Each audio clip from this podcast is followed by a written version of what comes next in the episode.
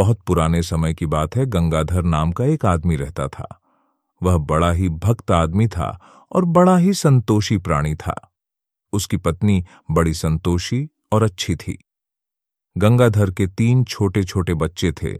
गंगाधर गरीब तो था ही, कुछ दिनों में उसकी आँखों की रोशनी भी चली गई। बेचारा बच्चों को पालने के लिए गाँव के बाहर महादेव के मंदिर के सामने आसन लगाकर बैठ जाता था। मंदिर में आने जाने वाले गंगाधर पर दया करके भिक्षा में कुछ ना कुछ दे दिया करते थे। रोज सवेरे गंगाधर की पत्नी या कोई बच्चा उसको हाथ पकड़कर मंदिर तक पहुँचा देते थे और शाम को वापस घर ले आते थे। गंगाधर का पूरा परिवार एक सेठ के घर किराए पर रहता था। वह सेठ एक महीने का पूरा सौ रुपया लेता था। सेठ बड़ा ही कंजूस था। महीना खत्म होते ही अगर उसे किराया न मिलता तो वह गंगाधर को बहुत तंग करता और उसे भला बुरा कहता। एक दिन शाम हो गई, लेकिन गंगाधर को घर ले जाने के लिए घर से कोई न आया। वह राह देखता रहा। बहुत देर बाद उसकी पत्नी रोते हुए वहाँ पहुँच गई। गंगाधर ने पूछा, क्या हुआ है? तब पत्नी ने जवाब दिया क्या हुआ होगा? सेठ ने अपने नौकर को भेजकर किराया वसूल करने के लिए कहा है। उस सेठ ने हमारे घर का सारा सामान उठाकर सड़क पर फेंक दिया है और हमको घर से निकाल दिया है।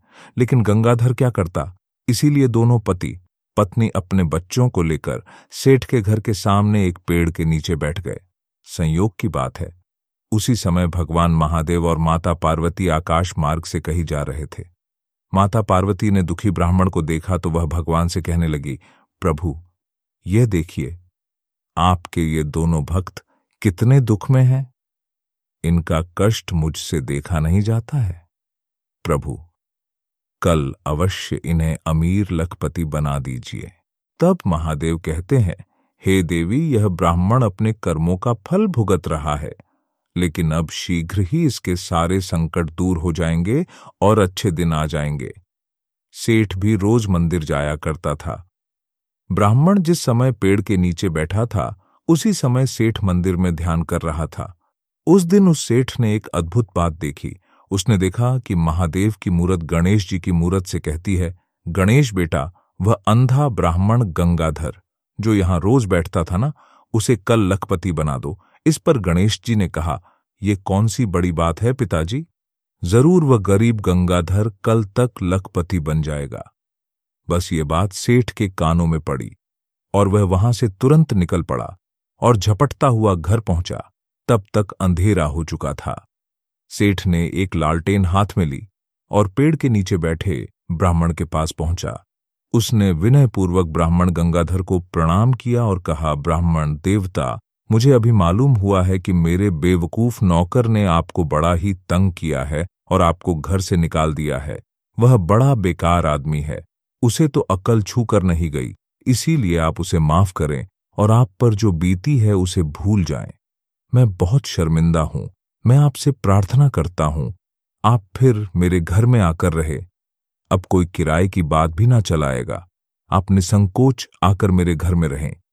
यह कहकर सेठ ने ब्राह्मण गंगाधर का सारा सामान उठा लिया और ले जाकर अपने घर में रख दिया। इतना ही नहीं, उन लोगों के आ जाने के बाद सेठ ने एक सौ रुपये ब्राह्मण गंगाधर को दक्षिणा में दिया और विनयपूर्वक आशीर्वाद मांगा। गरीब होने पर भी गंगाधर को रुपये का लालच न था, उसने इनकार कर दिया।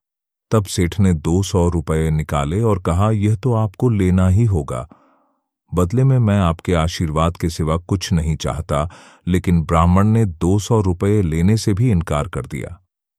ये देखकर सेठ ने कहा, ब्राह्मण महाराज, आप हिचक क्यों रहे हैं? संकोच होता है तो आप रुपये दान के रूप ना लीजिए।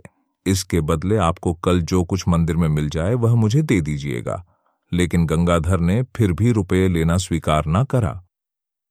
उधर उस लोभी सेठ ने उसका पीछा नहीं छोड़ा। जैसे जैसे गंगाधर इनकार करता गया वैसे वैसे सेठ रकम बढ़ाता गया। यहाँ तक कि सेठ पिछहत्तर हज़ार तक देने को तैयार हो गया। फिर भी ब्राह्मण टस से मस नहीं हुआ। तब सेठ की पत्नी ने कहा, सेठ जी, आप ऐसा कीजिए। आप पिछहत्तर हज़ार रुपये मुझे दे दीजिए। ब्राह्मण महाराज को राज़ी करने का काम मैं अपने ऊपर लेती हूँ। सेठ ने सोचा, मुझे बैठे बैठे पच्चीस हज़ार का मुनाफा हो रहा है। ये तो बहुत ही बढ़िया बात है। इसलिए सेठ ने पिछहत्तर हज़ार तुरंत अपनी पत्नी को दे दिए। पत्नी ने वे सभी पैसे ब्राह्मण गंगाधर को समझा बुझा कर दे दिए। दूसरे दिन सेठ ब्राह्मण के साथ मंदिर में गया, वह टकटकी लगाकर देखने लगा कि ब्राह्मण को कब एक लाख मिलेंगे और कब उसे पच्चीस हज़ार का मुनाफा होगा। लेकिन शाम तक बैठे रहने पर भी उस दिन ब्राह्मण गंगाधर को कुछ न मिला। हाँ, किसी गरीब भक्त ने दो सड्ढे गले केले अवश्य गंगाधर के हाथ में रख दिए थे। यहाँ तक कि ब्राह्मण के घर लौटने का समय हो गया, पर आज तो उसे कुछ न मिला। सेठ का क्रोध पल पल बढ़ता ही जा रहा था। वह उठा और गणेश जी की मूर्त के पास जाकर बोला, क्यों? गणेश जी तुमने कल कहा था ना कि ब्राह्मण गंगाधर को आज एक लाख रुपये मिलेंगे। कहाँ है वे एक लाख रुपये? गणेश जी, आप तो जानते ही हो बेचारा ब्राह्मण गंगाधर कितनी तंगी में है। देवता होकर अगर आप ही इस तरह वादा खिलाफी करोगे तो संसार का क्या हाल होगा? यह कहते हुए उसने गणेश जी की सूंड पकड़ ली। बस, अब क्या था? सेठ का हाथ सूंड से चिपक गया। उसने हाथ छुड़ाने की लाख कोशिश की, लेकिन वह नहीं छूटा। इतने में उसने सुना कि महादेव जी की मूरत फिर गणेश जी से पूछ रही थी, बेटा, उस ब्राह्मण गंगाधर के बारे में क्या हुआ? क्या वह लखपति बना? तब गणेश जी कहते हैं, पिताजी, उसे अब तक, उसे पिछहत्तर हज़ार रुपये मिल चुके हैं। बस अभी बाकी पच्चीस हज़ार मिलने ही जा रहे हैं। गणेश जी की बात सुनकर सेठ का पसीना छूटने लगा। उसने तुरंत ब्राह्मण को पच्चीस हज़ार देने का इंतज़ाम कर दिया। ब्राह्मण के हाथ में पच्चीस हज़ार पड़ते ही सेठ का हाथ मूरत से छूट गया और वह शर्म से सर झुका घर लौट आया। महादेव जी की कृपा से ब्राह्मण की आँखें भी अच्छी हो गईं। तो दोस्तों देखी, भगवान की लीला सचमुच भगवान की कृपा ही निर्धन का सबसे बड़ा धन होती है। तो दोस्तों, आपको यह कहानी कैसे लगी? फिर मिलते हैं एक नई मज़ेदार कहानी के साथ।